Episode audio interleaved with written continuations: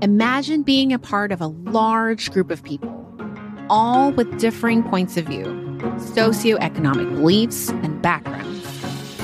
Now, imagine you are asked to discuss a variety of issues such as economy, the environment, and immigration.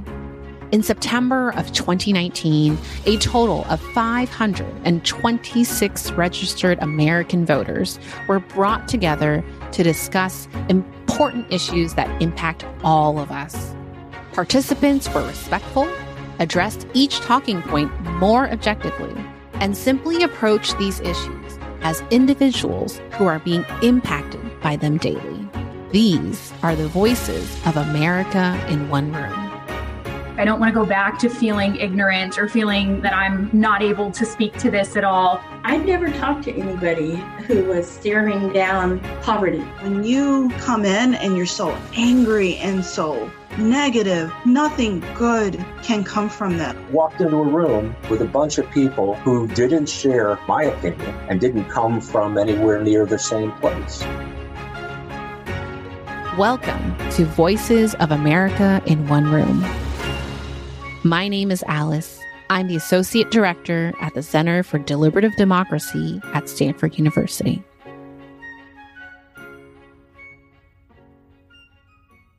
In this episode of Voices of America in One Room, we sit down with Beverly, a 74 year old retiree from Cary, North Carolina. Beverly has always had a healthy respect for research and big data, and she thought participating in the America in One Room experience would be fun. As a retired educator, Beverly has encountered a variety of differing viewpoints over the course of her lifetime, but her experience with America in One Room helped lead her down a path she never would have expected to take, especially in the middle of a pandemic. Let's listen in as Beverly explains the major life change she embraced following her America in One Room experience. This is kind of a long story, but here goes. I was comfortable in Frisco, Texas.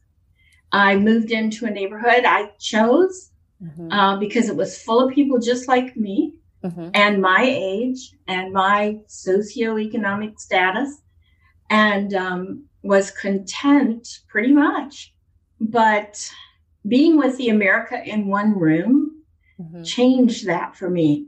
Um, you know, part of what I loved about being in higher education was the collegial exchange, differing points of view, people come together and solve problems. Mm-hmm. And that's what I'd spend a good chunk of my life doing. And didn't realize how much I missed that until I was with America in one room. Um, the prior to our arrival at the hotel, we were given the a marvelous briefing book. Someone did a great job of taking the about eight issues right. down to the basics and then giving us the pros and cons that people were discussing and the things they were feeling on both sides of the argument. And by the way, I did my own research too, fact checking the briefing book. Oh, that's excellent. And and got kind of interested in some of the issues. So when I got to the hotel, all of a sudden I was in the middle with of the room with 13 other 13 people, 12 other people, and nobody resembled me. Mm-hmm. And um, I liked it. I liked the challenge of the different perspectives. Mm-hmm. I was impressed by how civil the discussions were it was just nice. And emotions and politics mostly yeah. were parked at the door. Right. Right. So after I returned home, I was I realized, oh gosh. I my brain may dry up and die wow. here. And um, so I started writing the criteria for where would I go and mm-hmm. what would mm-hmm. I do if I went and what would that feel like and then um, then we had COVID, mm-hmm. and it was even worse because I was home. Mm-hmm. I was home, and there was no place to go for right. me. Mm-hmm. So there, that was it. Your family might have thought you, you were a little crazy, right? I, I mean, they just... were concerned at first. They're very protective, my children are very protective, and my daughter kept saying, "But you're safe where you are." Were they shocked for the reasons why you wanted to move? I don't think so. They're both a lot like me, mm-hmm. and um, they're just tremendous human beings, and I think they got it. Mm-hmm. Yeah, at least they do now for sure. Well, I am in awe that first you had the thought to move. I mean, many of us are very comfortable with our day to day, with our routine, and probably most people don't like change.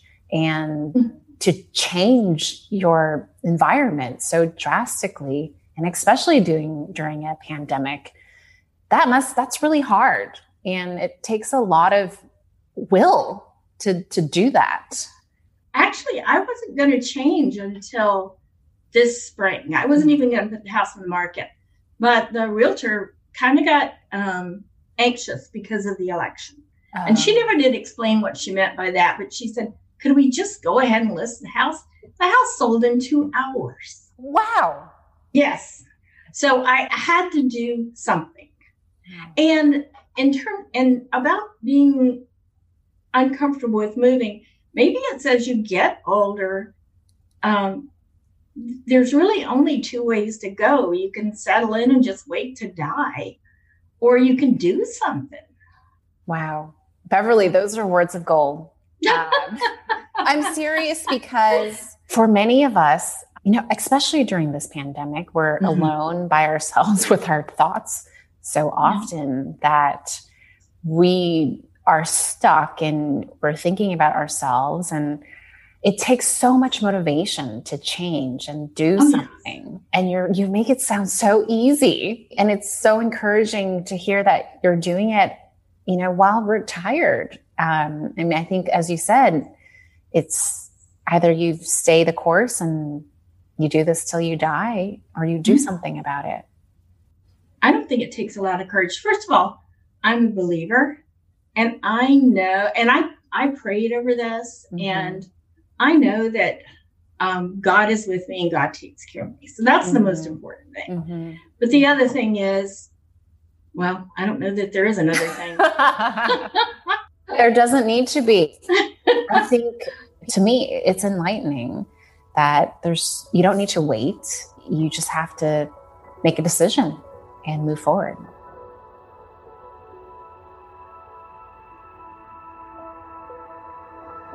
But what was it exactly about America in One Room that helped bring about this change? Why was Beverly now so willing to pack up her possessions, sell her home, and move, and all during a pandemic at that?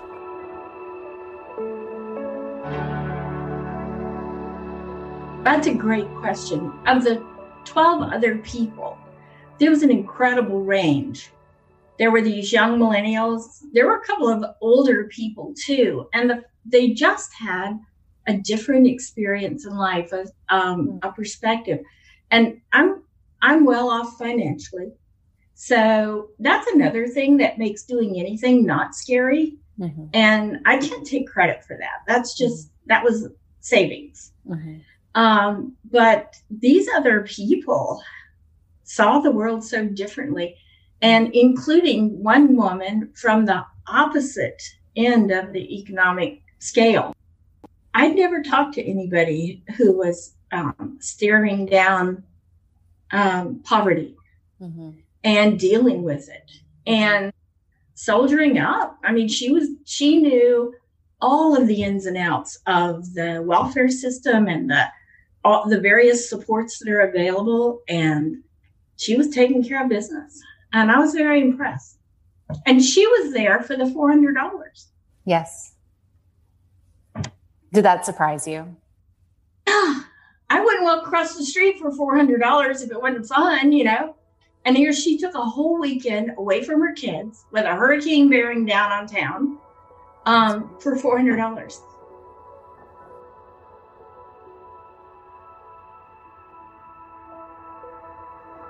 So while Beverly was certainly comfortable in her environment, she made the drastic decision to place herself in a brand new environment. But still, what was it about her experience in America in One Room that helped her make the change?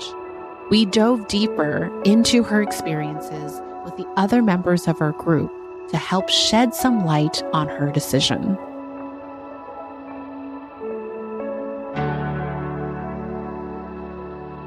I want to get back to your group and the Yes. stories and the stories within the group. What did you expect from the discussion? Did you expect people to disagree with you? Did you expect yelling? What were you thinking would happen in the group? It's good. Um, I actually tried to be open and not have a preconception going in. I expected it to be more like it was, Mm-hmm. just because the alternative would just be gross. Just would not be fun.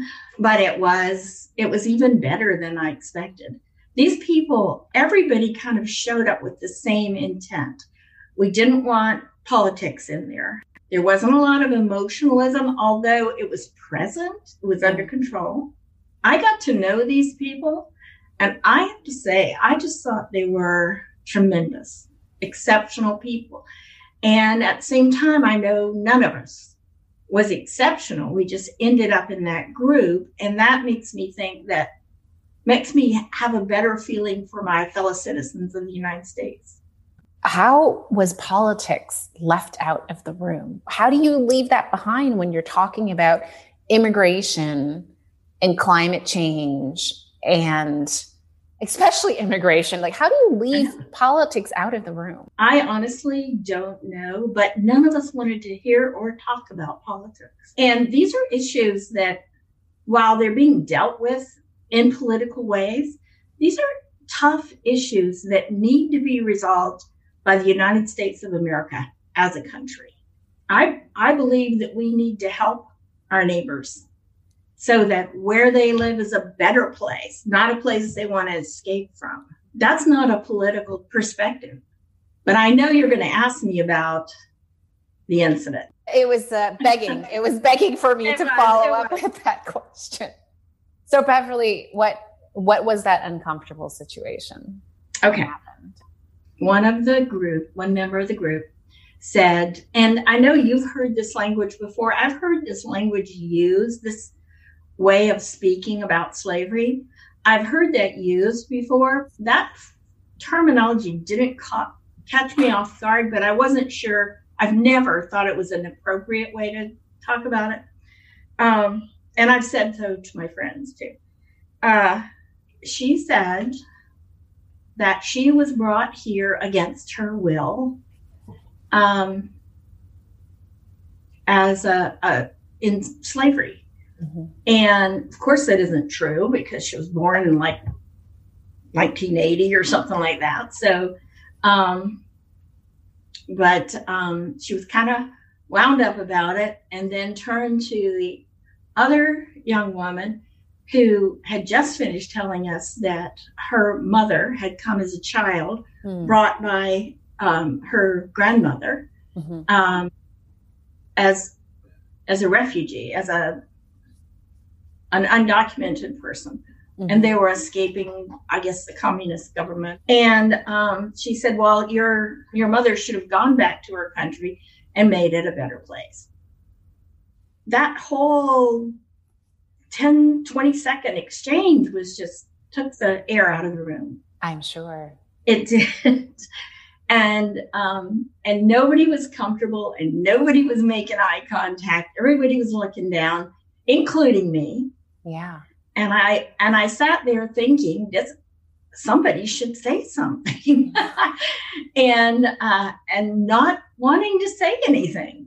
Mm. And as I kind of mentally surveyed the room, I'm looking at a person of Jewish descent. Mhm. And of course, his his people have never been not discriminated against. Right next to him was a guy whose father escaped from Germany from Mhm. Nazi occupation. One of the women um, down on the other side of the table had talked about um, growing up with a family that was devastated in the Dust Bowl days Wow. and people, children dying. Mm-hmm. I mean, if you go around the room, I'm thinking, wait a minute, wait a minute. This is a bigger story. Yeah. And then uh, half of us were women. Mm-hmm. And women have been an oppressed minority throughout history all over the world. Mm-hmm. And so um, we could have gone in a different direction and we didn't. I guess it was one of those the road not taken moments. And the, the two women uh, reconciled uh, later and spoke and talked with each other, talked it out. And so everything worked. But I just thought someday we, we that's a conversation we I want to have.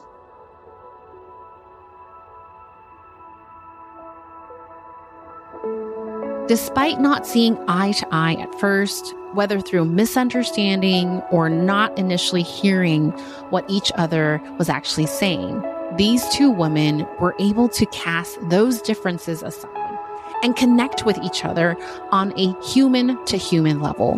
What Beverly and others recognize is that we all have different histories that have helped shape who we are.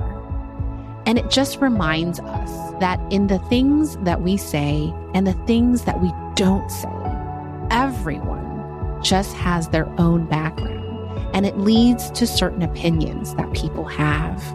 And sometimes we forget that. Beverly's final thought on the matter was pretty straightforward.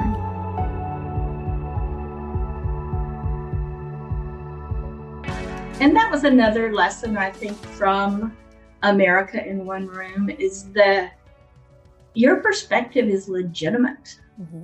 And if it's not the same as mine, so what? We then touched more on Beverly's decision to move and how her America in One Room experience helped her view the world through a different lens.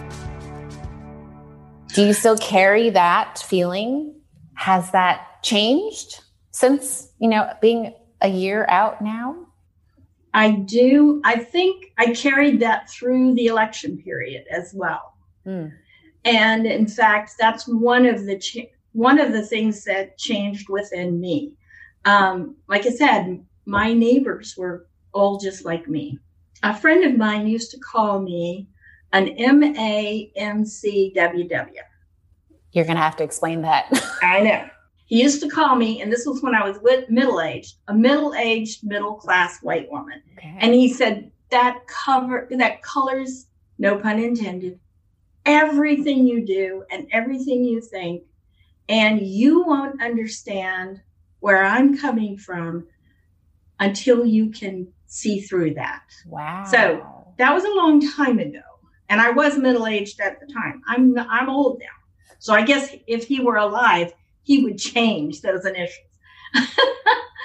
but um, the fact is, he was right. And. I was content. As I said, this was the neighborhood, the area that I had chosen mm-hmm. to spend the rest of my life. And it just was not enough after mm-hmm. this. And in fact, I could no longer see, I could no longer see things through that lens.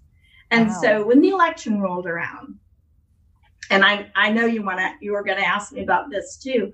It was too late for me to, to go back. And some of the things i noticed from every speaker every entire every candidate all, over the language was geared to gen up mm. the listener the audience. And um, if you even go beyond that there's very little critical thinking going on. Yeah. And certainly um, no balance or almost no balance. And rarely were the voters encouraged to do an intelligent analysis of what was going on. That's not an informed elect uh, voter. Mm-hmm. That's not that's not anything but a, a mob. Yeah. And we have seen mobs I resented that. I came to resent that, yeah. that kind of manipulation. And yet, there was nobody out there not manipulating. That's so the process made me work harder and decide really how I was going to vote instead of just voting. um, the way that I always vote. That didn't change. but what did change was my um, analysis, my work, my why I voted.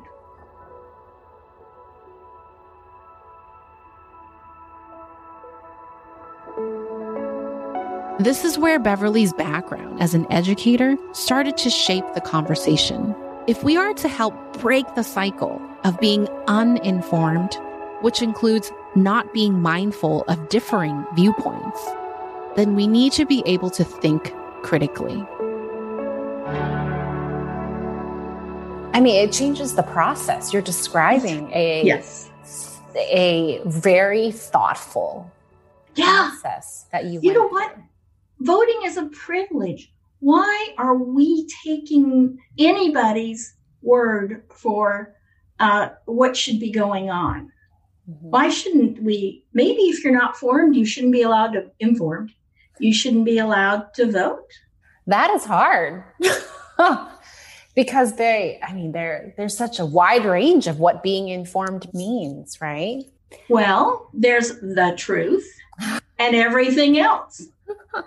So maybe if we teach kids in school to be ah. critical thinkers to get down to the truth to not accept anything but the truth then maybe they'll become good voters informed voters I can't disagree with you there, Beverly. I think our educational system, I wish that our educational system could have the resources to really help get those critical thinking skills. Mm-hmm. I used to teach um, incoming freshmen, mm-hmm.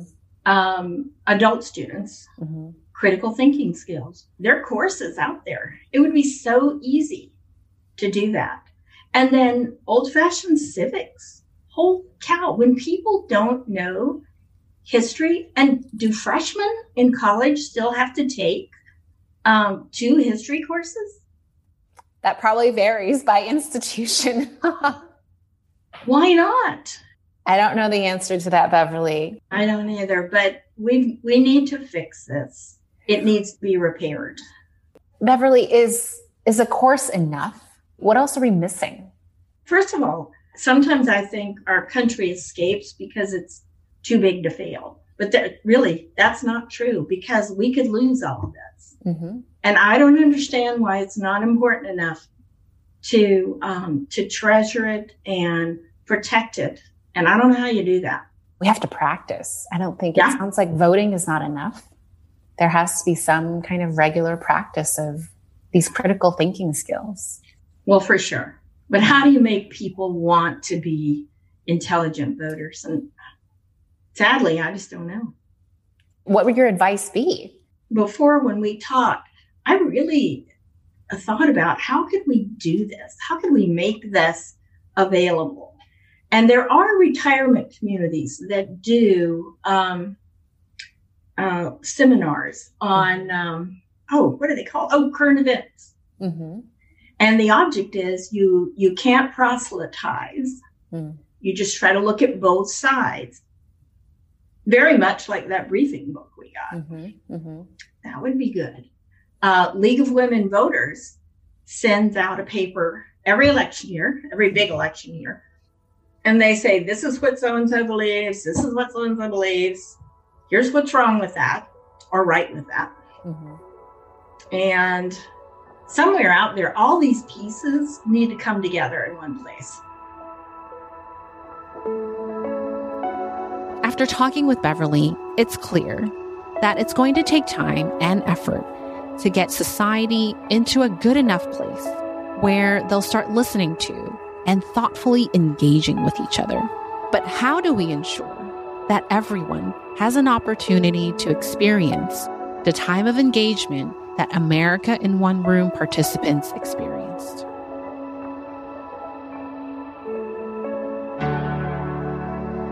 I think you guys are on the right track. Whatever you're doing, you're looking at it, you're talking about it. Somebody's going to find a way to make this profitable and then make us all want to buy it.